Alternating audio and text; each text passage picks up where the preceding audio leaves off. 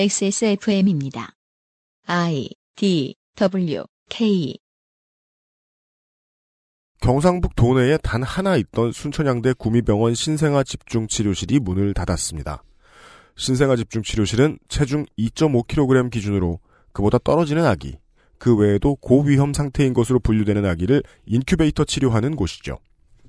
표면적인 이유는 보건복지부의 정책 때문에 줄어든 소아청소년과 전공의 수 때문에 레지던트를 충분히 수급받지 못해서지만 실제로는 매년 병상마다 억대의 적자를 내는 신생아 집중 치료실을 운영하는 게 지원금 되는 보건복지부 입장에서 부담이 커서입니다. 물론 경북 말고 대구 시내에 대구 가대병원 등 5개 병원의 병상 99개가 있지만 보건복지부 파악 자료에만도 대구에 81개, 경북에 93개의 병상이 필요한데 없다면 말 그대로 목숨을 잃는 신생아들이 많이 나올 테지요. 연간 수십에서 수백의 아기들의 목숨을 살리는데 집중하자면 생각해야 할 것이 한두 가지가 아닙니다. 복지부는 전공의가 단 한 명이던 순천향대 구미병원의 병상을 늘리라는 공문을 얼마 전에 날렸을 정도로 사태 파악이 안 되고 있는데 실태 조사를 위한 인력 구성이 얼마나 더 되어야 할 것인가? 소아청소년과 전공의의 수를 늘릴 수 있는 정책적 한계를 어느 정도로 보아야 할 것인가? 당장 계속 나올 환자와 가족이 겪을 심리적인 문제를 황급히나마 조치해줄 준비는 어디서 누가 할 것인가? 복지부 재정을 국회가 얼마나 더 넣어주어야 할 것인가?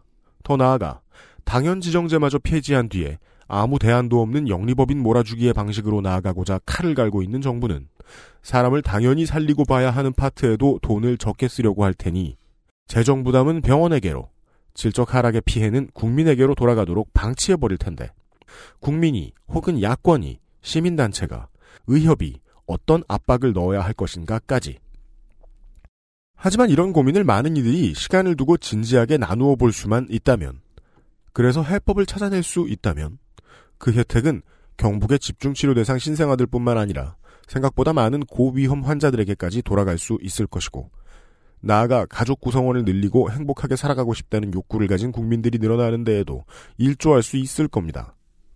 그리고 이런 변화는 의뢰, 큰 판에 대한 고민보다는 한두 가지의 불합리한 사례를 고치려다가 시작되곤 합니다. 끝까지 최초에 느꼈던 불합리성을 제거하는데 집중할 수만 있다면요. 가장 가까운 예로는 국정농단 사태가 있겠죠. 그것은 알기 싫답니다.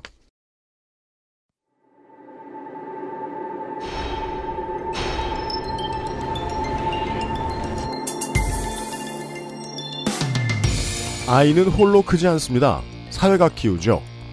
사회가 아이를 어떻게 돌보았느냐에 따라 나라와 커뮤니티의 미래가 달라집니다.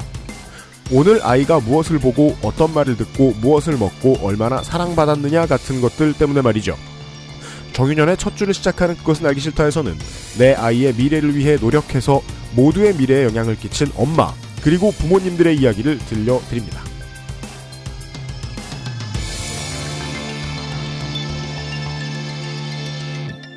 히스테리 사건 파일. 그것은 알기 싫다. 지구상의 청취자 여러분 한 주 동안 안녕하셨습니까? 한강은 슬슬 얼음이 늘어나고 있네요. 맞습니다. 가부터 얼어가고 있습니다. 가생이가 꽁꽁언 네. 한강을 등지고 서서 청취자 여러분들께 인사드립니다. 2017년 1월 마지막 히스테리 사건 파일 그것은 알기 싫다입니다. XSFM의 책임 프로듀서 유엠쇼입니다.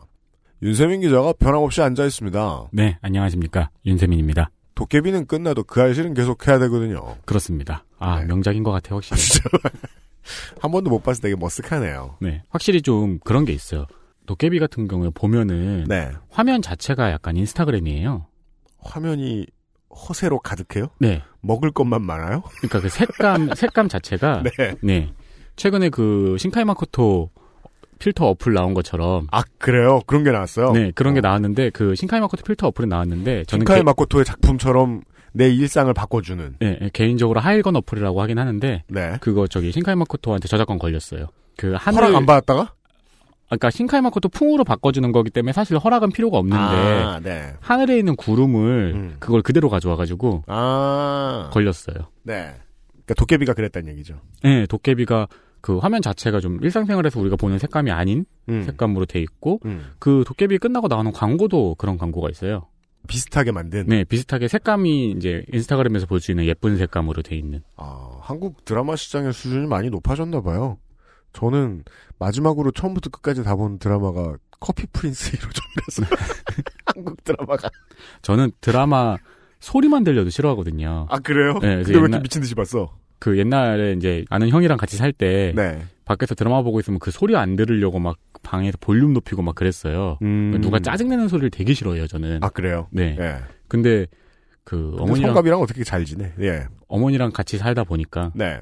그런 걸 볼 수밖에 없더라고요. 음, 음, 음. 음. 그 다음에 시작하는 광고는 도깨비 시작하기 전부터 광고를 하고 있었거든요. 네. 그 다음에 시작하는 드라마는 음. 예. 그것도 이제 어머니가 보고 전 또 다 보겠죠. 아, 부모님네에 다시 들어갔다는 건 끊었던 드라마를 다시 시작하게 된다는 의미가 있군요. 네. 네. 그 20세기 초반에 이런 때 이제 그 미국 드라마 이런 거 보다가 그 왜 색감이 가장 화려한 제가 보는 미국 드라마는 CSI 마이애미예요. 음, 네. 수요가도 굉장히 화려하죠. 네. 사무실 컨셉이 통유리인데 음. 마이애미의 특산물은 햇빛이잖아요. 햇빛에 어떻게든 비춰가지고 다들 되게 멋있어 보여. 안 그래도 음. 잘생긴 사람들이. 실- 뭐 실은 조명이겠죠. 솔직히 호라시오 어, 반장님은 그냥 가만 앉아 있으면 그냥 기분 안 좋은 아저씨 같잖아요. 근데 그분이 그 햇살을 멋있게 받으니까 어, 그렇게 이성적이어 보일 수가 없어요. 그게 이제 영국으로 가면은 그 셜록 보기 전에는 절대로 잘생겼다고 말할 수 없는 그 배우가 컴버배치 선생이요. 예, 그 네. 영국의 우울한 날씨와 맞물려가지고 초미남이 되잖아요. 그 작은 것에 집중한 그 색감을 전문으로 다루는 분들이 계셨을 거예요. 그렇겠죠. 네. 네. 그분들이 집중하도록 두었더니 퀄리티가 올라간 거죠. 음, 예, 문화상품으로 발전하고, 네. 네, 도깨비가 되고. 그렇습니다. 네, 그런 얘기입니다. 이번 주에 지구상에 있었던 가장 큰 일들 중 하나, 워싱턴 DC에서 있었던 일이죠. 트럼프의 취임 다음 날, 취임 당일 날, 네. 온 시민들이 나와가지고, 나는 싫다 이거! 그쵸. 특히나 이 다음 날에 있었던 집회가 좀 많이 컸고 어, 전 세계 외신을 타고 많이 퍼져 나갔는데 이 집회의 역사를 뒤져보자면 1995년 지금으로부터 23년 전으로 돌아갑니다. 95년 10월 16일에 있었던 밀리언 맨 마치 100만인의 행진이라는 음. 집회가 있었습니다. 워싱턴 DC에서 94년에 하원 선거에서 공화당이 승리를 해요. 뭐 물론 당시에는 이제 민주당 정권이었지만은 레이건 정부부터 이 African American에 대한 차별이 꾸준히 이어지고 있다라는 불만이 되게 오랫동안 쌓여 있었기 때문에 그래서 이제 African American들 위주로 이제 100만 명 이상의 시민들이 워싱턴 DC에 모여서 행진을 했던 겁니다. 네. 미국에서 이제 평화 시위 문화를 정착시키는데 되게 중요한 역할을 했지요. 우리가 생각할 수 있는 평화 시위하고는 좀 다릅니다. 지금도 보면은 그 어, 백악관 바깥에서 이제 그 집회하는 사람들 보면은 어, 성조기를 거의 따뜻하려고 태우죠. 음, 맞아요. 저기 땔감 좀 가져와봐. 저기는 성조기도 뛰어오고. 네, 이 법원의 판례 때문인데요. 예, 성조기는 성조기를 태울 자유를 표현한다. 네. 음, 태울 자유까지도. 어, 아무튼 이 행사를 계기로 긍정적이든 부정적이든 간에 이 행사 때문에 생긴 그 집회들이 많았습니다. 네. 흑인 사회의 이제 또 다른 뿌리 깊은 여성 혐오를 이야기하면서 97년 10월 25일에 100만 여성 행진이 있었습니다. 공공연에는 청소년들 총기 사고가 많아서 이것에 항의하는 100만 어머니 행진이 있었어요. 음, 04년에 부시정 행정부의 겨- 경제정책 실패로 실직한 사람들이 인종을 가리지 않고 모여들었던 04년 100만 노동자 행진이 있었고요. 음. 어, 미국의 문화적 영향을 가장 많이 받는 나라 중 하나인 필리핀에서도 13년도에 정치인들, 기업인들이 다수 연루됐던 초대형 펀드 사기의 수사를 촉구했던 필리핀 100만 국민 행진이 있었습니다. 비슷하게는 Muslim American이 얼마나 많은데 그 차별은 얘기를 왜 안 하냐? 100만 무슬림 행진이 2013년에 있었어요. 음. 등등등. 연도와 의제를 보면 상당히 앞서간 의제들이네요. 모두 이게 이제 말할 곳이 별로 마땅치 않은 손해 많이 보고 사는 소수자성이 주인의식으로 변화를 하는 자리였습니다. 이를 다 망라한 새 버전이 지난주에 나온 겁니다. 2017년 1월 21일 이번 주네요. 도널드 트럼프의 취임식 다음 날에 워싱턴 DC에서 가장 크게 또한 세계 600여 개 도시에서 동시에 진행된 여성의 행진이 있었습니다. 그러게 규모가 어마어마하더라고요. 이게 또 시작 단계부터 어, 많은 시민들의 의견을 계속 수렴을 해왔기 때문에 계속 변화했거든요. 음. 이름도 변했습니다. 원래 100만 여성 행진이라고 하려고 그랬다가 2013년에 100만 여성 행진이 있었더라고요. 그래서 네. 그걸 또 바꿔요. 되게 여러 가지를 바꿔서 어떤 식으로 나오냐면 워낙에 이제 여러 나라에서 하다 보니까 집회 양상이 되게 많이 달랐지만 워싱턴 DC 행진에서는 여성 문제는 가장 큰 깃발이었고 음. 그 밑에 매우 다양한 수십 년간 나왔던 소수 문- 소수자 문제들이 모두 여성 문제 아래에 모여서 이야기되는 자리였다는 점이 특이합니다. 성소수자도 있었고 유색인종도 있었고 유색인종 여성 얘기, 이민자 얘기, 장애인 얘기, 핍박받는 종교신자, 심지어는 일부는 트럼프의 집권 때문에 복지 혜택 축소가 예상되는 제대 군인들도 참여를 했었다고 하죠. 음. 네, 5만 사람 다 나온 거예요. 네, 그러네요.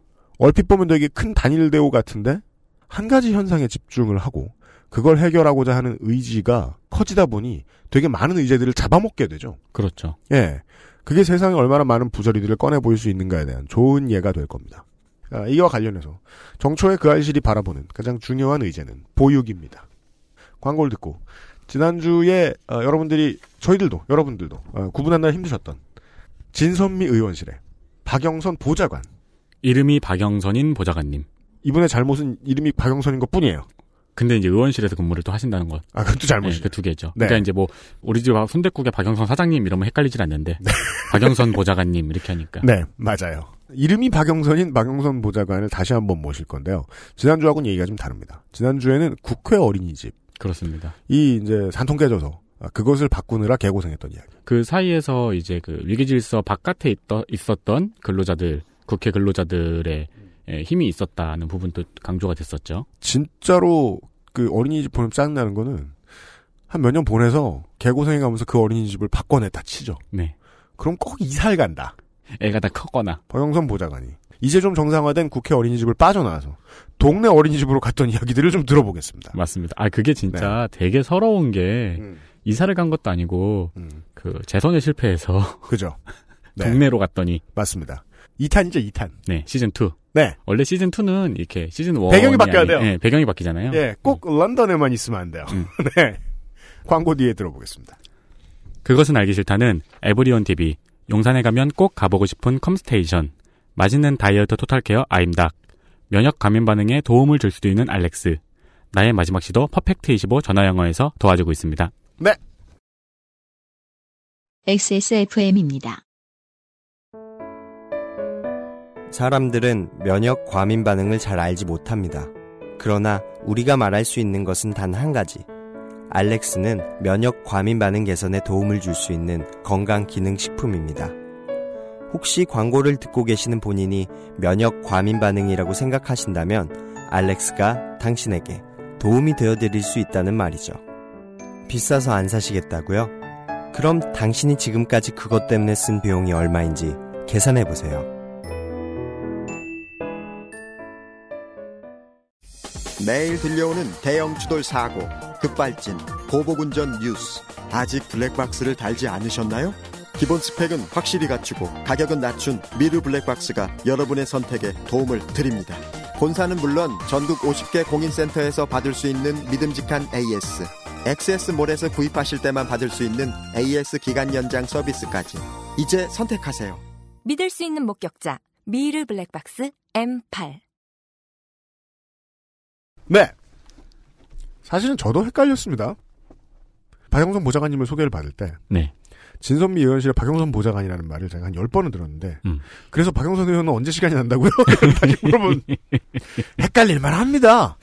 네. 아니, 그리고 제가 그 출연자에 대해서 좀 알아보려고 네.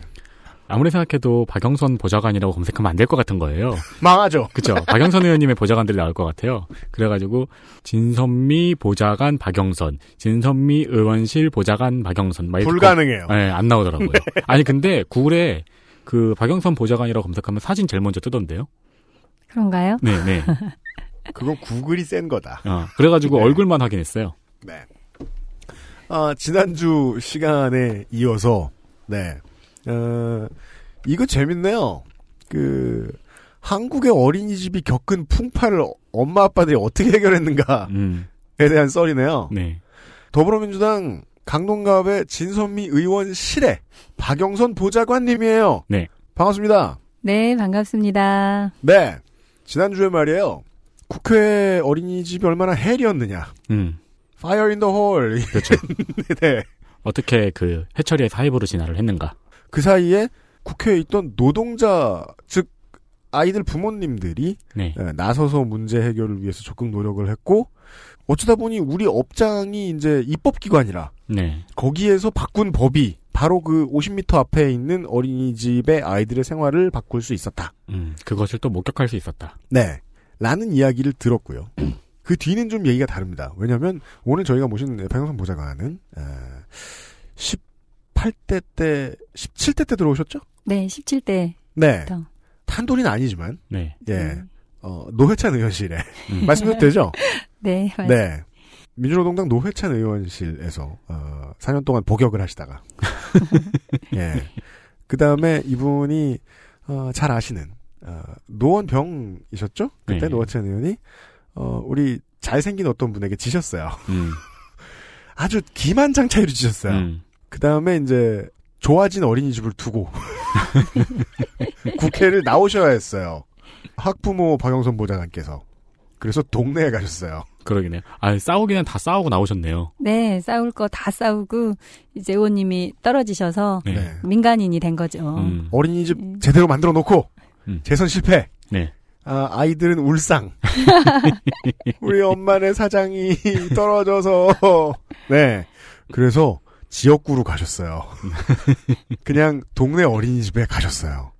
그렇죠. 동네 어린이집도 집하고 먼 곳에 어린이집이어서 집 근처 어린이집은 들어갈 엄두도 못 내는 음. 경쟁률에 뭐 몇백 대 일을 뚫고 뭐 이렇게 음. 흑석동에 사는 예를 들면 상도동까지 어린이집을 음. 가는 우리 네. 동네로는 도저히 10년을 기다려도 안 되는 아, 상황이라. 박영선 보좌관님이 그러셨어요. 네네. 그 동네 그때 애 많았죠. 요즘은 음. 줄어들지만.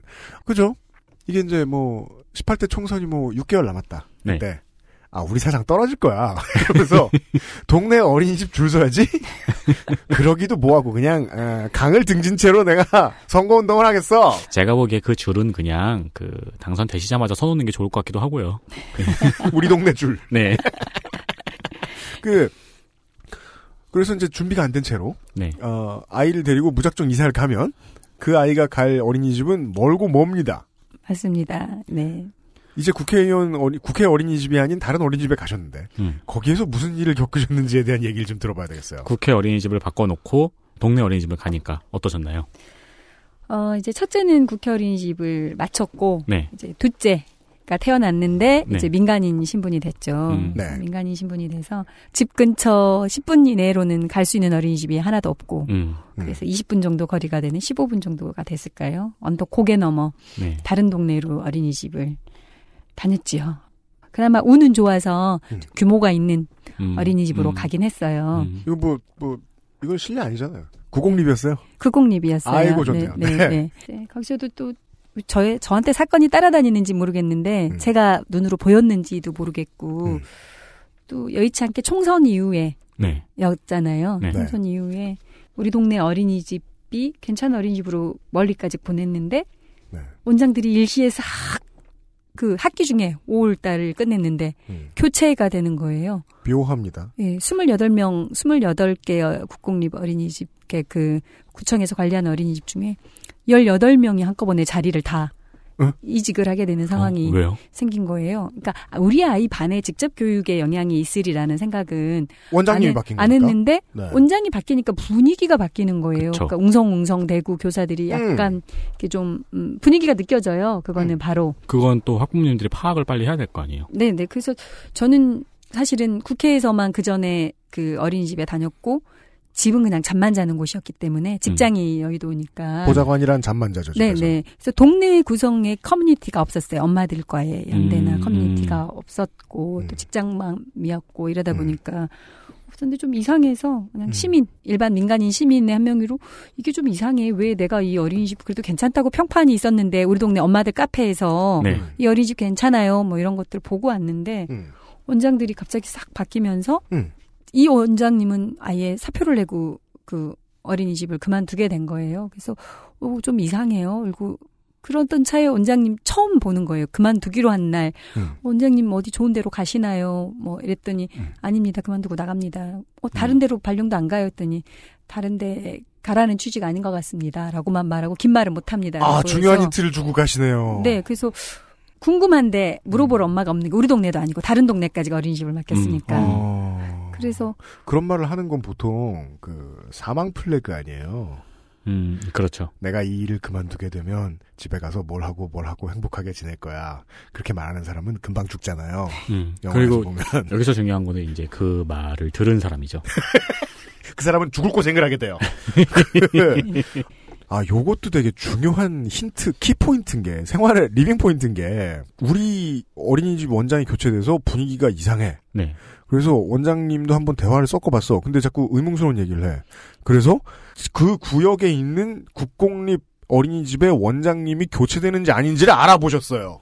네. 음. 거기까지 생각하기 쉽지 않단 말이에요. 그러니까 누가 들었는지가 문제인 거예요. 어.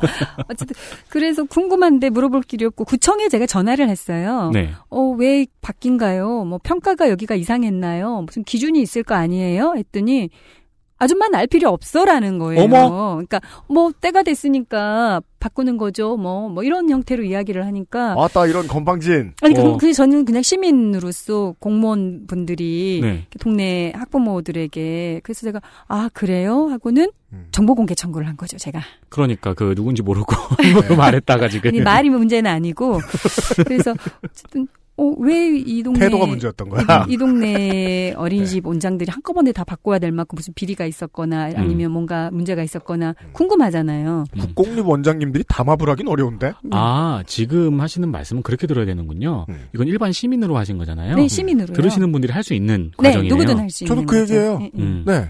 나는 그냥 시민이라 주민등록번호가 있고 정보공개 청구 정부 사이트에 우리 동네 어린이집에 네. 보육교사들이 바뀌어야 하는 이유. 그러니까 아주 쉽게 물어봤어요. 이유 그리고 인사 규정 그리고 평가 기준 음. 뭐가 있었는지. 어디가 쉽나요? 예, 예? 어디가 쉬운가요? 그런 거를 그냥 아 그냥 이제 궁금한 걸 1, 2, 3으로 이렇게 해가지고 네. 그리고 이제 뭐 쉽답니다. 몇 가지들을 어린이집별 이렇게 규모나 음. 차이, 그다음 예산 이런 것까지 이제 붙여서 그거는 약간은 전문성이 있겠죠. 음, 음. 근데 이제 1, 2, 3은 그냥 쉬운 질문으로 네. 하고 그리고 뭐 인사 기준이나 규칙 뭐 이런 것들이 조례로 있는가, 음. 구의 조례로 있는가, 원장 바꾸는 인자 규칙이. 예, 예, 네. 예, 있는가 뭐 이런 것들 그리고 내가 지금 다니고 있는 이 어린이집 온에 대한 평가가 좀 지수가 낮았었나 평가 인증 같은 것도 음. 했던 때라 낮았었나 뭐 이런 것들 자료 요구를 고- 정보 공개 청구로 했더니 이제 시민의 학부모의 한 명으로 했더니 네. 일주일 있다 발칵 뒤집힌 거예요. 음. 발칵 뒤집혀서 어디가 뒤집혔을까요? 교육청일까요? 시일까요? 구일까요? 구 구에서 구가. 이 아줌마가 도대체 어떤 아줌마인가 음. 음. 라고 하더니 갑자기 막 특수 요원이야. 사람을 되게 많이 죽여본. 그런 얘기 아니에요, 지금. 전당포를 하고 있고. 아 그리고 그리고 저, 저는 이제 네. 정보공개 청구법을 조금은 이렇게 알고 있었던 상황의 아줌마였던 거죠. 동네 네, 아줌마에 네, 네, 맡긴 음. 동네 아줌마 누구도 할 수 있어요. 지금도 네. 정보공개 청구는 네. 내가 궁금한 어린이집의 운영 하- 상황, 그러니까 구청에서 감시 감독을 잘했는지 음. 뭐 이런 상황, 그다음 뭐 위생 점검이나 무슨 점검 평가 이런 것들을 잘하고 있는지 이런 것들은 지금도 주민등록 번호도 이번에 요새 요즘은 바뀌어서 앞자리만 있으면 되거든요. 네. 그렇게 했는데 구청에서의 태도가 음. 완전히 이제 또 노답인 거예요. 음, 음. 어땠습니까? 노답이 뭐라든가요? 이 스물 몇 개의 원장들을 모아놓고 대책회의를 한 거예요. 이걸로. 비대위. 아, 바뀐 원장들을 모아놓고? 예. 해가지고 정보공개 청구에 동의하지 않는다라는 서명을 받은 거예요. 아. 이 사소한 정보공개 청구를 가지고 음. 그냥 주면 되는데 근데 이제 그게 건너서 이제 저, 제가 알게 된 거예요. 그렇죠. 그리고 제 실명을 공개했다는 거예요. 정보 공개 청구를 누가 했는지 법, 예를 들면 법으로 미- 그러면 안 되는 거 아닙니까? 안 되는 거죠. 민원인이 예를 들면 제가 주민등록 등본을 뗐다, 사망 진단서를 뗐다 음. 이런 거를 다른 분들에게 공개하면 안 되거든요. 네. 네. 어, 어느 언에 어느 학부모가 어린이집 운영에 이렇게 관여하는 정보공개 청구를 했으니 당사자들이 반대 서명을 해서 우리가 자료를 주지 말자라는 음. 거를 했다는 거예요. 예. 그것까지 들었어요. 듣고 어, 이거 흥미진진하네요. 났는데 바뀐 바뀐 음. 새로 오신 원장 선생님이 저한테 전화가 왔어요. 네. 저를 불러서 어, 막 좋은 이야기 하시더니 네. 나중에 어 그 혹시 뭐 음. 정부 측에 그분도 이제 어린이집 원장이지만 잘 모르시잖아요. 네. 그러니까요. 뭐 자료 게 있으시나 봐요. 저희 혹시 그거 취소해 주시면 안 돼요? 저한테 음. 면담을 요구해가지고 그거 좀 총대를 맺군요, 그 원장님이. 음. 예, 제가 다니는 원장님 네. 취소를 좀 해주세요라고 하시길래 어 제가 모르실 수 있기 때문에 저는 일반 시민이지만 경험이 있는 사람이라 그 원장쌤에게 아, 원장생님 이거는 법으로 누구든 궁금한 거 물어볼 수 있습니다. 저 아닌 다른 학부모도 할 수 있고 음. 다른 아빠도 할 수 있고 다른 할머니도 할 수 있고 다 할 수 있어요. 국민 누구든. 그리고 이거를 누가 했는지를 알려주는 건 개인정보 음. 보호법 위반입니다. 누가 이런 정보 공개 청구를 했다고 당사자에게 알려줘 버리면 저는 이제 이 정도는 좀 겪을 겪어낼 수 있는 네. 학부모지만 음. 다른 엄마들이 이런 문제 제기를 했다고 이렇게 공개하고 이러면은 제가 거꾸로 음. 이거는 개인정보 유출법으로 음. 이 유출한 당사자들에 대해 문제 제기를 할 수 있습니다 했더니 아차 하시는 것 같아요. 동네 학부모님이 조심. 예. 아, 그러니까 예. 그 윤세민 기자 해준 얘기 맞아요. 요즘 그 말년에 덴젤 워싱턴 선생이 나오는 영화 보면 다 이런 식이죠. 음, 네. 그 동네 할아버지인 줄 알고 막 굴었는데 자기 조직원이 다 죽었어요. 그렇죠. 그 할아버지한테 음, 그 그리고- 베스킨 라빈스 경품 당첨된 변호사 같은. 네. 본사 에어컨 뛰어가고. 예. 음, 음.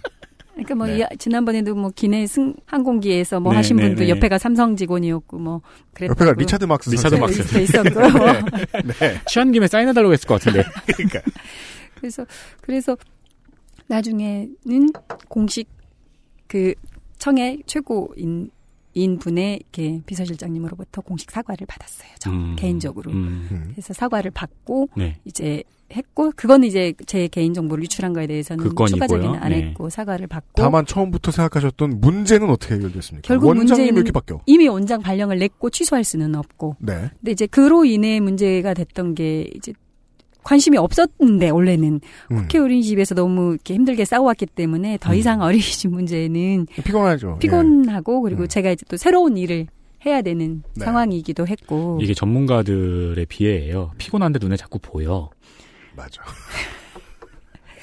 그래서 결국은 이렇게 온라인 엄마들의 힘으로 네. 200명 이상이 운영의 문제에 대해서 감사 청구를 할 수 있어요. 아, 그래서 저는 학부모들을 직접 만난 거는 세 분이고요. 네. 온라인상 이렇게 동네 카페 네. 제가 어느 동네라고는 특정하지 않았습니다. 어느 그러니까 카페에 어머니들 커뮤니티가 되게 잘 되는 동네였어요. 아, 뒤늦게 네. 알고 보니까 네. 그래서 그 카페에 저도 가입을 해서 다 있어요. 예, 예, 동네마다 동네마다, 예. 예, 그, 그 중고 벼룩시장도 하고 네. 음, 그리고 같이 뭐 번개도 하고 뭐 88년생 모임 뭐 네. 90년생 모임 엄마들 모임 이렇게도 하고 88년생, 90년생이 엄마들이구나.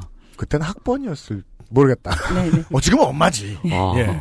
그래서 그 카페에 저도 이제 가입을 해서 열심히 이렇게 등급을 채워가지고 등업 신청을 하셔서. 아 네, 네. 댓글 30개. 네, 네. 네.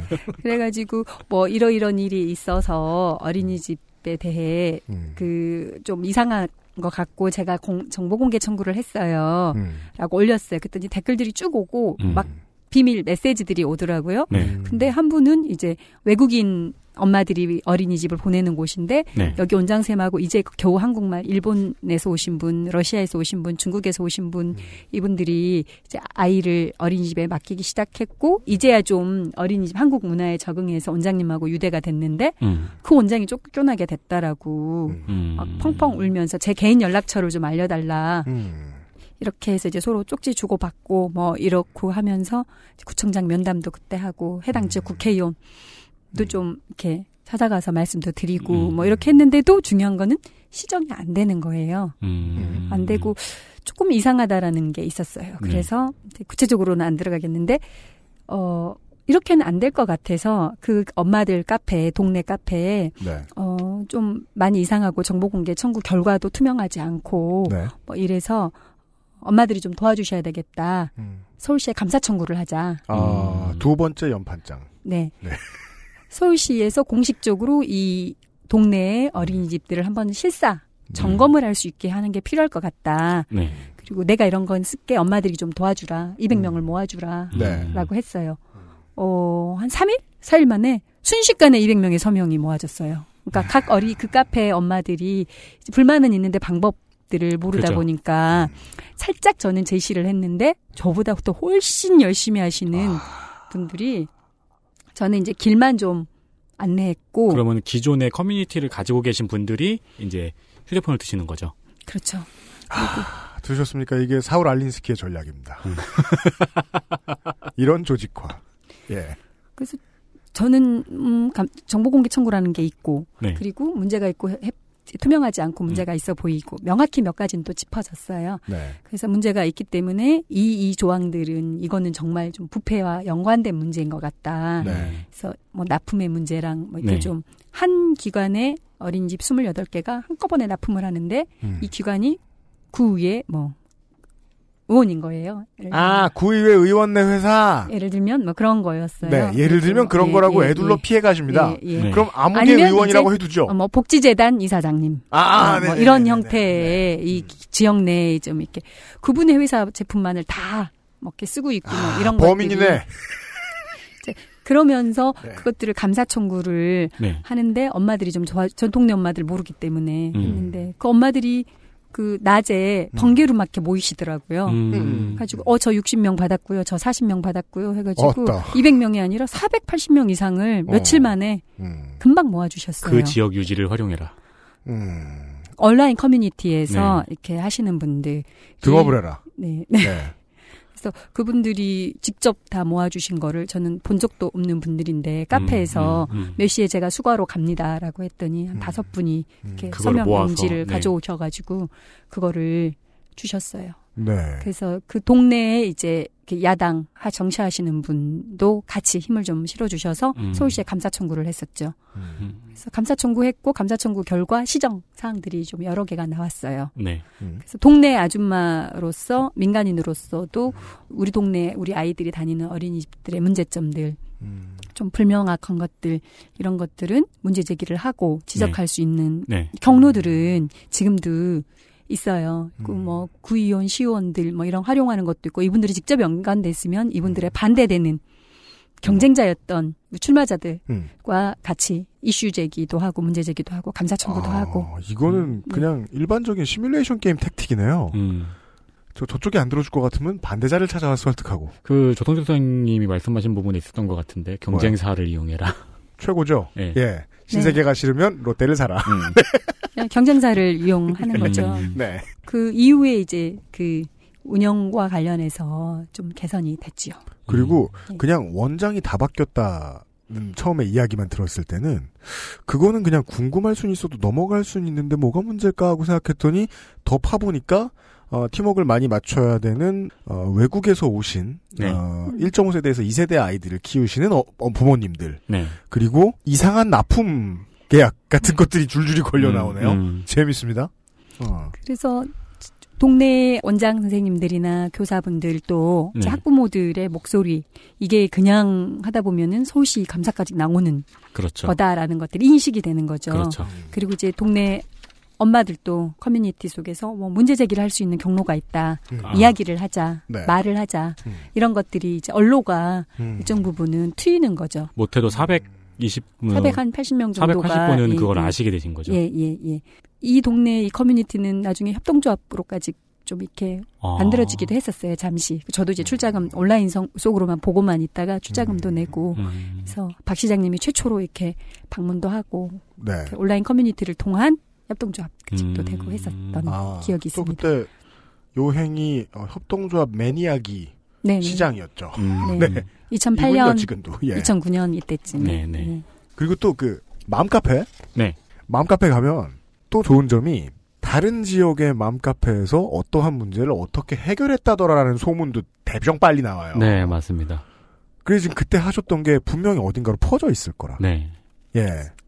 부모님들의 커뮤니티 혹은 위원회가 더 강해질 수 있던 계기 같은 것들을 좀 들어봤어요. 네. 예. 그럼 그 뒤에 납품 계약 같은 거 좀 투명하게 한다거나 정보 공개를 뭐 의무화한다거나 뭐 시의회, 구의회 차원에서 그런 조례가 통과되고 뭐 그런 사례도 있을 수 있었을 수 있겠네요. 그렇죠. 거기까지 제가 이제 향후 모니터까지는 못했는데 일정 부분은 동네에 그 이후에 어린이집 문제 제가 그 이후로 셋째도 지금 다니고 있는데 네. 크게 뭐 신경 쓸 일은 지금은 없는 거예요. 그럼요. 그 동네는 네. 어, 뭐 구에서도 그렇고 어린이집에서도 그렇고 이런 이런 이런 이런 일이 일어, 일어날 수 있었다는 걸 알았고 네. 그 동네 어머니들은 또 이런 이런 이런 걸 할 수 있다는 걸 알고 있는 동네잖아요. 네. 뭘 못하죠. 아, 그 잇몸하고 자동차하고 어린이집은 신경 안 쓰면 되게 훌륭한 거예요. 음, 그렇죠. 특별하게. 신경을 맞아요. 쓸 일들이 없어지면은 그만큼 그냥 유지되고 있는 거죠. 그러니까 예를 들면 저도 막 이렇게 뭐 봐야지라고 뭐 쳐다보거나 이러진 않아요. 저도 다른 직장이 있고 일이 있고 하기 때문에 네. 그걸 보좌관인데 어떻게 그걸 다 네. 봐요? 그러니까 네. 똑같은 그냥 엄마로서 그냥 음. 맡기고 오고 맡기고 오고 뭐 잔소리하는 것 도 별로 안 좋아하고 해서 네. 특별하게 내가 불편하지 않으면 꼭 이런 없는 잔소하는 거 안. 좋아하신다 그래요. 네. 네. 음. 왜이 사례가 마음에 드냐면 국회에서 바꾼 얘기만 들으면 국회에서만 바뀐 것 같잖아요. 그러니까요. 네. 네, 국회니까 바뀔 거 바뀐 것 같잖아요. 네. 그 음. 지역 사회도 할 수 있다. 네. 꼭 이런 어세신이 없어도 그렇죠. 그냥 방법을 듣고 따라하면 못할 것은 없다. 네. 그리고 뭐 도와주실 수 있는 분들도 많고요. 그렇죠. 조금만 이렇게 건너보면은 이 문제가 있는데 어떻게 할까요?라고 물어보시면은 음. 이제 음. 몇 분만 지나면은 알만한 분들, 해봤던 분들을 찾을 수 있을 거예요. 음, 네. 알겠습니다. 광고를 좀 듣고 돌아오죠. XSFM입니다. 이대리 맨날 살 뺀다면서 점심에 웬 소세지야? 에이, 과장님. 이건 기름지고 짠 마트 소세지가 아니고요. 아임닭 닭가슴살 소세지예요. 어, 이것도 닭가슴살이야? 한 입에 먹기 편하게 생겼네? 아이 참, 과장님. 아임닭 큐브잖아요. 국내산 현미가 들어가서 정말 부드럽고 다이어트에 딱이라고요. 질리지도 않고 먹기도 간편해서 요즘 다이어트 하는 사람들은 다 이거 먹어요. 닭가슴살을 가장 맛있고 간편하게 먹는 법 프리미엄 safe food 아임닭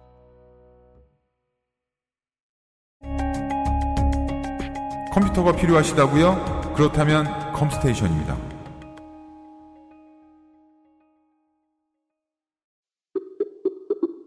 Um, excuse me. Why don't you call Perfect 25? 뭐? Perfect 25. 그래서 뭔데 그게? Perfect 25 English phone call service. 이거 말하는 거야? 퍼펙트25.com? Oh, you got it right.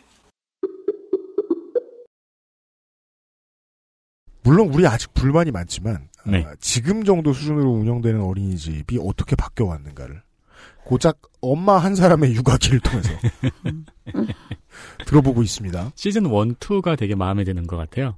배경이 바뀌어요. 네. 아이 보통 악당들이 변하고 음, 네. 영화 영화 원투가 그렇잖아요. 원에서 이제 군인이 막 영웅적인 이렇게 막 한 다음에 음.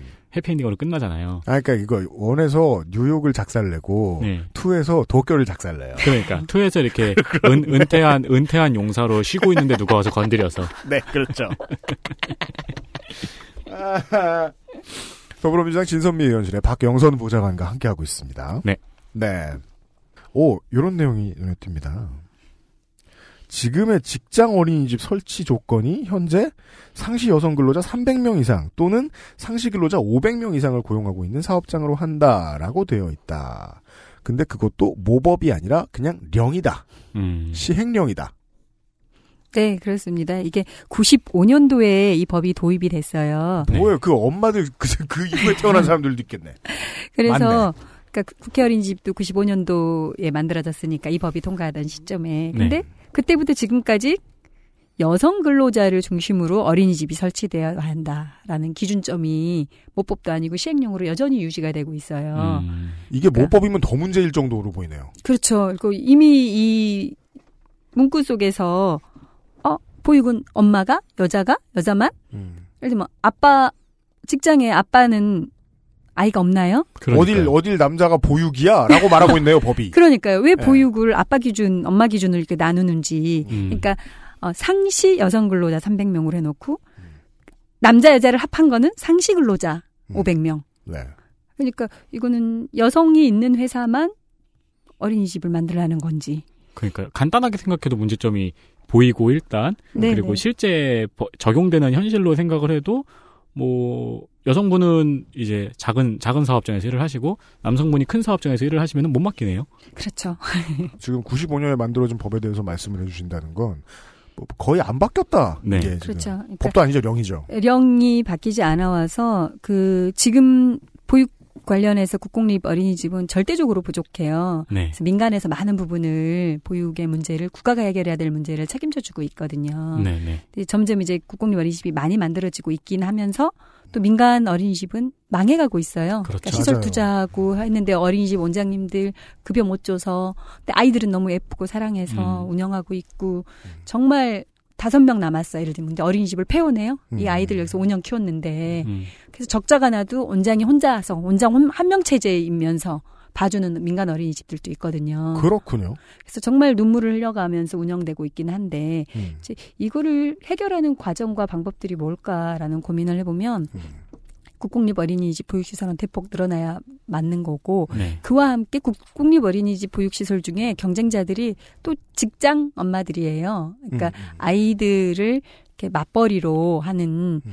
엄마들도 많지만 그냥 집에 있는 엄마들도 있어요. 네. 하지만 이 남편은 회사를 다니잖아요. 네. 그러니까 맞벌이 우선순위 이렇게만 모든 걸 해결하려고 하지 말고 음.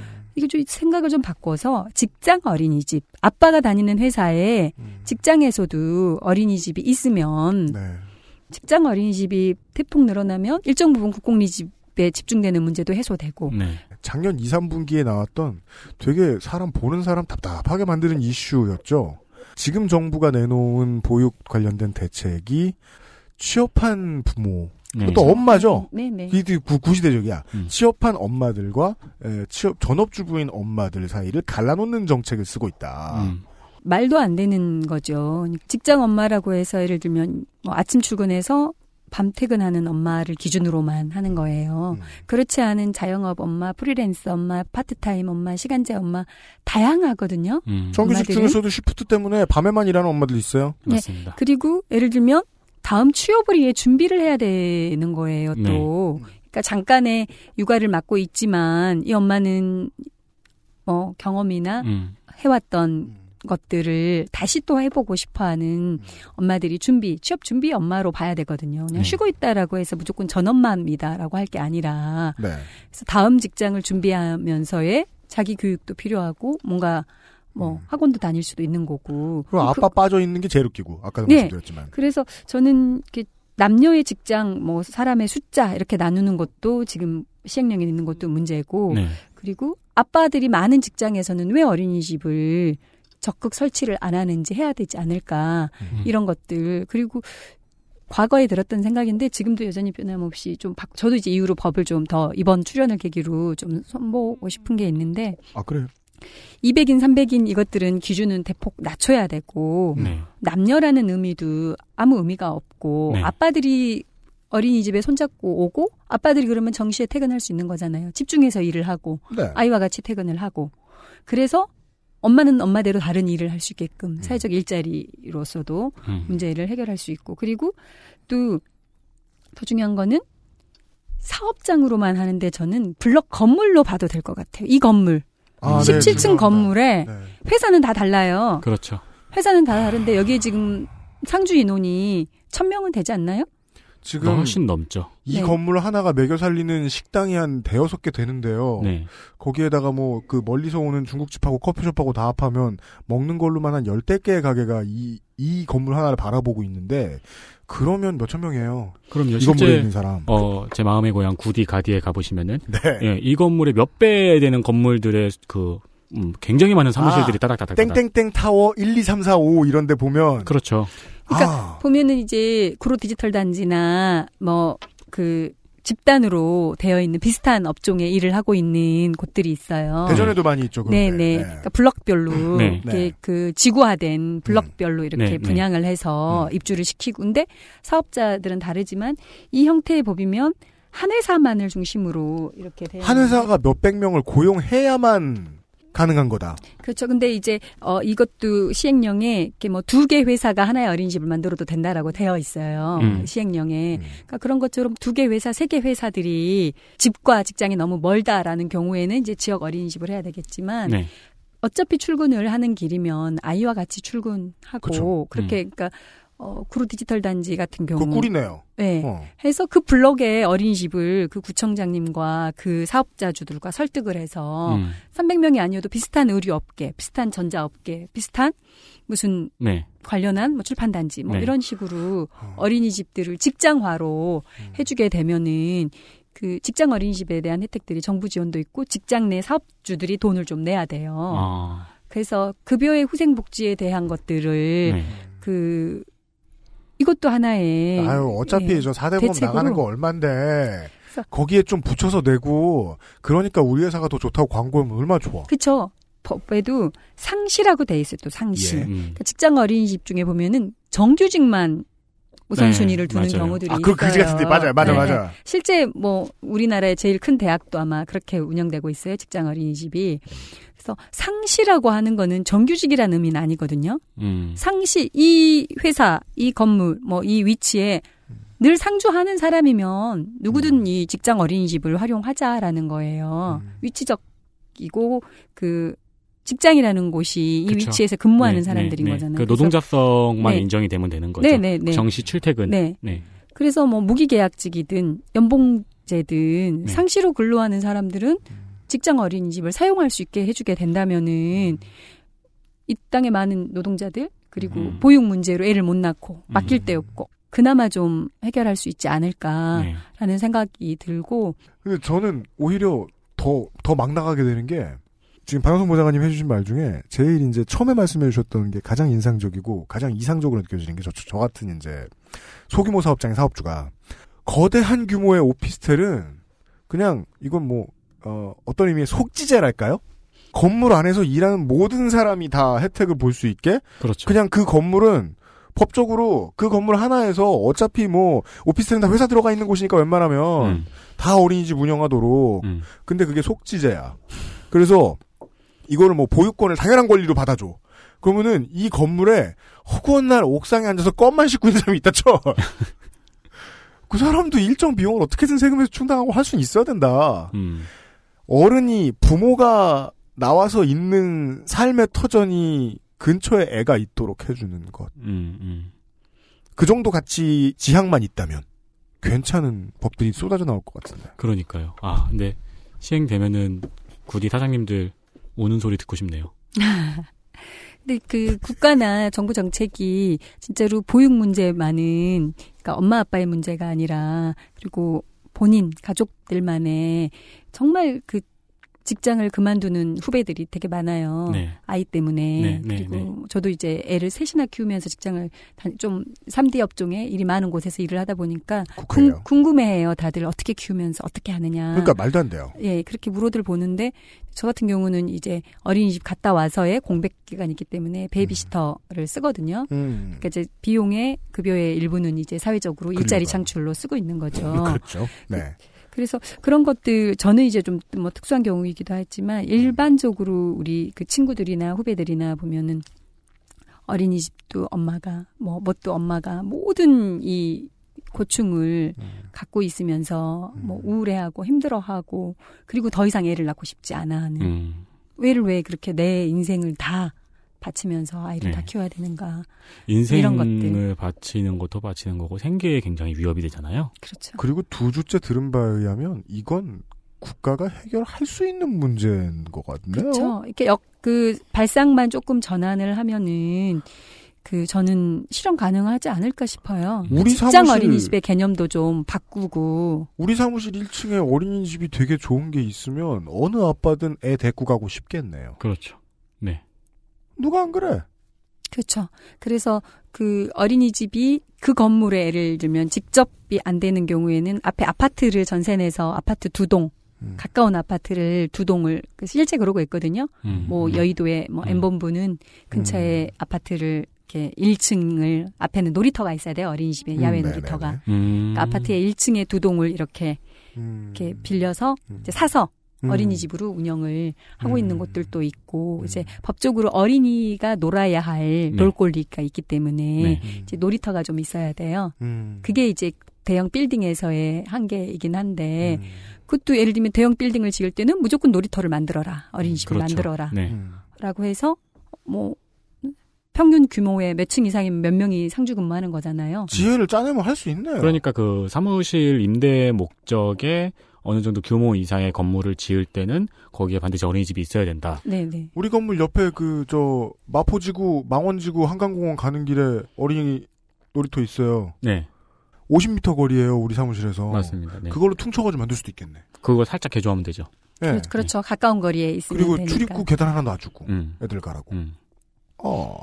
그러니까 생각하는 것들을 조금만 더 바꾸고 좀 창의적으로 하면은 네, 네. 정말 국가가 어린이집 문제만은 보육 문제만은 책임지고 하겠다. 네. 이렇게 사업주들이나 건물주들에게 일정 부분은 이건 사회적 책임이다. 네. 이 사회 구성원으로서 당신들은 이 정도는 해야 된다라는 음. 것들을 하면은 여성 중심의 보육의 문제도 해결이 되고 일자리 문제도 해결이 되고 음. 그 여성들의 사회적 진출도 늘어날 수 있고 음. 그리고 보육을 담당하는 부분도 아빠들에게도 네, 네. 많은 부분 함께 책임져서 해결해야 되는 네. 출근하면 직장에 가면 어린이집이 있다 데리고 가자 그쵸. 이런 네, 것들이 네. 네. 문화화도 될 수 있는 거죠. 음, 음, 음. 음. 그래서 일단 당장은 이제 뭐 상시 근로자, 여성 근로자 이런 부분들에 대한 법 개정들은 반드시 좀 빠른 시간 내에 할 수 있는 거잖아요. 이거는 네. 네. 빠른 시간 내에 이렇게 바꿀 수 있는 부분들은 좀 국회가 해야 되지 않을까 싶습니다. 그건 이제 남 얘기하듯이 말씀하시면 안 되고. 네, 이럴 때 이제 이럴 때 의원님 이름 파셔야죠. 네, 저희도 열심히 우리 사장님이 하겠습니다. 하겠습니다. 아, 우리가 이런 말을 하는 날도 있네요. 어, 진 의원님 그 가만자 그 상임위가 안전행정위원회인데요. 네. 이제 여성 아동 문제에 대단히 관심이 높으시고 많이 해왔어요. 네. 어린이 안전 문제나 놀이터 문제나 아이들의 참여권 문제나 이런 음. 것들은 계속 하고 계셔서 네. 제안하시면 원님도 흔쾌히 하실 만한 법인 거죠. 음, 네. 음. 음. 알겠습니다. 네. 아, 안행위에 있다고 모르는 척하지 않겠다고 말씀하신 걸로 이해했습니다. 네. 네. 아, 아, 근데 정말 말씀하신 것처럼 그렇게 단지화된 곳에는 어, 진짜 어렵지 않게 할 수 있을 것 같네요. 그렇죠. 네. 그러니까 지역사회와 건물과 지금 뭐 공공산후조리원도 시도하고 했는데 음. 뭐 청년 수당도 해봤고 했는데 어린이집의 문제에 있어서만 좀 잘 안 풀려요. 민간 음, 뭐 음. 직장 국공립 뭐 다양하고 사회복지시설 다양한데 좀 안 풀리는 것들이 있는데 이런 형태로도 새로운 방법으로 좀 풀어보는 게 어떨까 음. 싶습니다. 네. 뭐 끝으로 이제 더불어민주당의 구성원이 나오셨으니까. 아, 당 차원에서 이런 보육 문제가 연구가 되고 있습니까? 네, 뭐 당의 이야기를 여쭤보니 보육 볼륨이 문제, 작아집니다. 네, 네. 보육 문제에 있어서도 네. 당에서도 네. 그 열심히 정책을 준비하고 마련해서 네. 논의는 하고 있는 것 같고 이렇게 분야별로 네. 이제 민간 그다음 국공립 네. 그리고 유치원 뭐 이런 형태로 이야기들을 논의하는 구조들 그다음 정책을 수렴하는 과정들은 계속 거치고 있는 걸로 알고 음. 있습니다. 그, 그, 이제 뭐, 총선 때도 그렇고, 대선 때 특히 더 그런 게, 영유아 관련된 정책, 이제 물어보고, 이제 질답 같은 거 뭐, 사실은 뭐, 판에 박힌 쇼입니다만은, 네. 왜냐하면 또 정책 토론 이런 거는 죽어서 신경 안 써요. 음. 다른 거 신경 쓸 때 투여, 투여될 인원이 너무 많으니까. 네. 보고 있으면, 안 그래도 저 정책 얘기할 땐 답답한데, 정책 공약 얘기할 땐 답답한데, 제일 답답할 때가 보육 얘기 보고 있을 때. 그렇죠. 네. 아무도 비전이 없어 보여요. 음. 길은 있다는 얘기 처음 들은 것 같아요. 국회에서 일하는 분한테서. 예. 물론 고려점은 굉장히 많긴 하겠죠. 음. 물론. 음. 네. 그렇지만 어, 그렇다고 다안할 수는 없으니까. 근데 아이디어 차원에서는 그렇죠. 좀 다양하게 생각들을 제 이야기 말고도 해볼 만은 할 것 같아요. 네. 네. 음. 그 대선이 다가오고 있기 때문에 어, 보육으로 얘기할 것 같으면 영유아 문제로 얘기할 것 같으면 지금에야말로 그 어, 국회 어린이집에서 좀 굴러 먹어 보신 음. 부모님들이 당내에서 좀 활약을 해줄 때가 아닌가라는 생각이 많이 듭니다. 네, 음, 네. 네. 뭐 소모임이라도 만들어 봐야 되지 않을까 숙제를 주시는 것 같네요. 아, 지금 네. 이 시간에도 국회 어린이집에 아이를 맡기고 계신 어 그 국회 내부의 노동자분들이 많이 계시잖아요. 네. 그렇죠. 네, 네. 뭐 그분들이 느끼는 바도 또 따로 있겠네요. 네, 네. 현재 맡기고 있는 분들은 이제 또 다른 지점들을 저와 다른 지점들을 음. 또 보고 네. 개선안을 내어놓을 수 있겠죠. 네, 네. 네. 네. 처음에는 어 확실히 제가 아직 이제 아이를 안 가져서 더 이렇게 쉽게 생각했는지도 몰라요. 그 정책의 어, 연구와 토론, 어, 시뮬레이션 입안 단계에서 애 키우느라 개고생해 본 사람이 저렇게 많은데 음. 왜그 사람들의 의견이 적용되지 않았을까? 음. 라고만 쉽게 생각했다가 에, 방송 준비 일주일 전에 네. 사- 10분만 더 생각해보자. 바로 답이 나왔습니다. 그 사람들은 졸업했거나 그때는 음. 목소리가 작았거나 졸업한 뒤에는 내가 그때 애 키울 때 뭐가 힘들었더라 하고 까먹기도 하고 그렇죠. 그래서 또 경험하고 또 경험한다. 물론 이제 이제 저희 부모님도 애를 셋을 키우셨고 고생을 많이 하셨습니다만은 이제 60대 70대 넘어가면 네. 애는 원래 개고생하면서 키우는 거라고 이렇게 말씀을 하시는데 음. 아, 그 연세가 되시면은 어, 세상 모든 문제를 다 그렇게 말씀하세요. 그러니까 월남전에서 내가 안 죽은 것은 그럴만하니까. 음, 그렇죠. 네. 뭐 전쟁은 원래 개고생하는 거고, 애는 원래 개고생하는 거고, 밥은 원래 개고생하는 거고, 근데 로스템프는 원래 개고생하는 거고. 저그는. 근데 지금 세대는 이 문제의 절벽에 막혀서 다른 문제도 많지만 이 문제의 절벽에 막혀서 애를 안 낳고 있다. 그렇죠. 예. 네, 정치권이 반드시 해결해야 될 부분인 것 같다. 맞습니다. 네. 예. 네. 아, 희망이 있는가를 돌아보다가 어, 우연히 밟혀서 여기까지 끌려오시게 된 음. 예, 더불어민주당 진선미 의원실의 박영선 보좌관이셨습니다. 이분께 막 뭘 제보하셔도 어, 박영선 의원만큼의 효과가 날 수도 있습니다. 그렇습니다. 왜냐하면 의원실에서 제일 센 분이고 음. 국회짬상 당내에서도 밀리지가 않는 보좌관이시기 네. 때문에 제가 들은 게 맞죠? 그리고 네. 오늘 방송으로 이제 캐릭터도 파악을 하셨을 테니까, 그렇습니다. 네, 얼마나 믿음직한가. 네. 음. 무쌍이시다. 더 무서운 거는 그 점화만 하신다는 거예요. 어, 어린이집계 사울 알린스키를 모시고 이야기를 들어보았습니다. 예. 다른 일정 되게 많으실 때 원래 사장님이 바쁘면 뒤에서 왕언니 왕아지 씨가 제일 바쁩니다. 그렇습니다. 네. 예, 어, 시간 내주셔서 너무 고맙습니다. 다음에 비슷한 일이 있을 때 또다시 뵐 걸로 알겠습니다. 음, 예, 시간 내주셔서 감사합니다 오늘. 네, 고맙습니다. 감사합니다. 고맙습니다. XSFM입니다. 면역 과민 반응 개선용 건강 기능 식품 알렉스. 면역 과민 반응 개선 기능으로 국내 최초 식약처 개별 인정을 받았습니다. 써보신 분들의 반응을 알아보세요.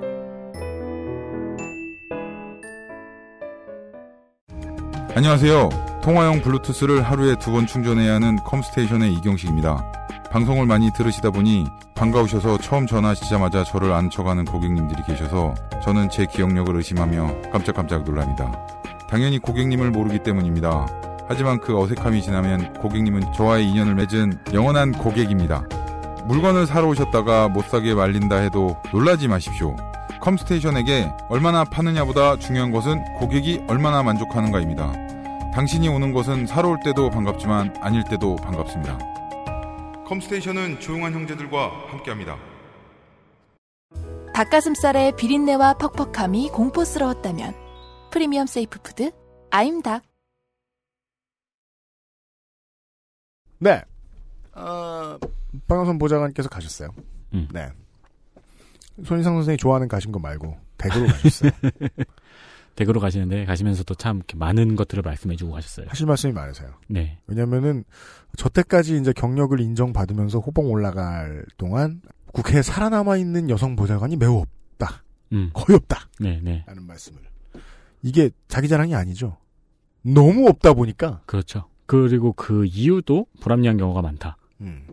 우리 무슨 뭐 처음에 여성인데 이제 그 장군이 처음 나왔던 병과는 간호였어요. 장군님의 성함을 제가 잘 기억은 못합니다만 그분이 여성 장군이 더 생겨야 된다라고 얘기하면 음. 그건 진짜 개진심인 게 음. 자랑하려고 하는 말이 아닌 게 심심하거든. 그죠. 별들 어디 우르르 몰려다니면 안 그래도 뭐 저 준장짬에 소장짬에 힘든데 음, 그쵸. 업무에 있어서도 이제 얘기 나눌 동급의 인사가 있다는 건 되게 음, 중요한 음. 부분이잖아요. 네. 편도 예. 있어야 되고요. 네. 역설적으로 그래서 더더욱이 신경민 의원실에서 내놨다는 법안 어린이집을 상시로 설치해야 되는 업체의 직원 수를 300명으로 줄이고 에, 부모의 성별 구분을 없애버렸다는 법안은 네. 반드시 통과가 되었으면 좋겠습니다. 그렇습니다. 왜냐면은 그 뒤로도 갈 길이 산더미이기 때문이죠. 네. 저는 살다가 처음으로 오 이러면 애 키워볼 만한데라는 생각을 한국 사람으로 처음 해본 것 같아요. 전 지금. 아, 그 직장 어린이집에 대한 얘기를 듣고요. 그러니까 우리가 항상 그 고열량 나트륨을 섭취하러 1층에 내려가잖아요. 식당에. 네, 그렇습니다. 진짜 짱 고나트륨. 물론 안승준 군처럼 그 아이한테 좋은 것만 집에서 맨날 먹고 앉았는 사람은 그러다가 나와서 나트륨과 이제 MSG 좋아 죽어 안승준은 맨날 밥 한 공기 더 달라 그래요. 그 찌개 얼마 남았다고 싹싹 핥아 먹어. 근데 우리는 맨날 먹으니까 아 나트륨 진짜 지겨워 죽겠네 이런 생각하잖아요. 네. 거기에 어린이집이 생겨. 그 내 애를 점심 때도 만나고. 그렇죠. 점심 때 내려가서 잠깐 보고. 그러면 내가 낮잠 skip하고 가서 애랑 놀다 오겠네. 음, 그죠. 예. 근데 애가 낮잠을 자고 있겠죠? 네. 그럼 이제 애가 아빠를 싫어하겠지? 아 그렇구나. 그럼 괴롭히지 말고 네. 뭐 끝날 때 네. 데리고 가서 데리고 올 수 있으면 음. 진짜 그런 애 아빠 애 엄마 많으면은 나오는 시간에 출근하고 가는 시간에 퇴근하고 맞춰서 한번 업무 스케줄 짜보겠네. 그쵸. 그리고 그, 이 남자 직장, 여자 직장에 모두 그 어린이집에 있다는 것은 네. 부모님이 그 두 가지를 또 비교해 볼 수 있는 그잖아요. 네, 기회가 되기도 하고 그 외 여러 가지 가변적인 상황에 적용할 수가 있잖아요. 아니면 격일제로 데리고 가든가. 그럼요. 그러니까 예를 들어 어머니 직장은 멀어. 음. 아버지 직장은 가까워. 근데 아버지 직장은 업종 특성상 남자만 있는 직장이야. 음. 그러면 먼 데까지 애를 데리고 가야 되잖아요. 음. 그러니까 그러느니 둘 다 있으면 비교해서 더 나은 곳으로 음. 갈 수가 있잖아요. 그니까 말이에요. 어. 그래서 그게 정착이 잘 되죠. 네. 그러면은 생각보다 많은 문제의 열쇠가 될 수 있을 것 같아요. 음. 심지어 취업의 성별 불균형을 해결하는데도 큰 도움이 될 것 같고. 그렇죠. 예. 그러면은 저 어, 능력 있는 여성 보좌관들이 직장 잃을 일도 많이 줄어들 것 같고. 그렇죠. 예. 네. 그러면 그거 가지고 아까 박영선 보좌관께서 서러워하신 문제들도 좀 없어질 것 같기도 음. 하고 말이야. 그리고 저는 조금 더 길게 내다 보면은 어, 노동 환경에도 변화가 많이 있을 것 같아요. 당연합니다. 네, 예를 들어 뭐 살인적인 야근이라든지 음. 경무라든가 그리고 이제 뭐 퇴근 이후에 있었, 있는 수많은 일들 음. 그런 것들이 모든 직장에 어린이집이 있고 거기에 누군가의 아이가 있다면은 음. 그런 비상식적인 일들도 상당히 줄어들 수 있을 것 같아요. 아, 노동자를 사람으로 볼 계기. 그렇습니다. 좋네요. 네. 예. 이런 대단한 얘기를 했어요, 설날 특집으로. 원래 설날 특집은 그, 저, 손아람 선생 나와가지고 이상한 소리 하고 앉았는데, 관리했는데, 저희가 준비를 많이 했다! 네. 네. 아, 뭐, 손아람 선생을, 뭐, 꼭 앞으로, 뭐, 그 사람이 나오면 방송이 무조건 망한다거나, 뭐, 영원히 안 내보는 그런 건 아니지만, 그냥, 어, 설날 기획이 작년보다 더 나아졌다. 그렇다. 그리고 그, 말씀을 드리는 거고요. 그 예능 나간 게 너무너무 싫다. 아니, 난 걔 잇몸이 싫을 뿐이에요. 말하는 대로 말하게 두지 않겠다. 그렇죠. 막 나불대게 하진 않고 싶어요. 네. 근데 오늘 박영선 보좌관 말하는 대로 이야기를 들었는데, 네. 아, 21세기 한국의 보육사를 들었습니다. 네, 그렇습니다. 그것이 한 영웅에 의해서. 네. 아, 그러니까 꼭 그런 건 아니에요. 네. 예, 아까도 말씀드렸잖아요. 커뮤니티는 어, 자꾸 자꾸 소문난다. 음. 박영선 보좌관 같은 엄마 아니어도 다른 많은 부모님들이 전국 각지에서 이런 비슷한 사례를 만들어서 중앙으로 다음 서버 한가운데로 끌어올렸을 것이고 네이버 서버 한가운데로 네. 그것이 퍼져서 사례가 되어서 어, 보육시설 나아가서는 어, 교육청, 구청, 군청, 시청, 도청에 이르기까지 음. 예 어, 부모님들 목소리가 전달되게 했을 것이다. 그렇죠. 그 워킹맘들이 많다는 건 일하는 여성분들이 예전보다 많아졌다는 거는 제가 아까도 일하는 사람이 가장 무섭다고 말씀을 드렸는데 그 모든 사회적인 절차들을 처리할 수 있는 분들도 굉장히 많아졌다는 뜻이거든요. 아, 예전에 그럼요. 비해서. 네. 네. 그 부모님들이 이제까지 노력해온 결과가 지금이다. 네. 어, 따라서 앞으로 할 일이 되게 많고 그렇습니다. 그걸 어떻게 하면 좋다라고 어, 적으면서 들으신 분들도 있었으면 좋겠습니다. 음. 네, 할 수 있는 거 아직도 널렸다. 의원실에도 잔소리를 많이 해달라. 네. 안행위의 진선미 의원도 안행위 일만 하는 것은 아니다. 그렇습니다. 그리고 또 뭐 가장 중요한 것 같아요. 궁금한 거는 어, 알려달라고 청구할 수 있다. 그렇습니다. 네. 설날 잘 보내시고요. 어, 설날 당일 전날에 다시 한번 만나뵙도록 하겠습니다. 내일 이 시간에 뵙죠. 윤세민과 UMC 김상조 기자연구관이었습니다. 감사합니다.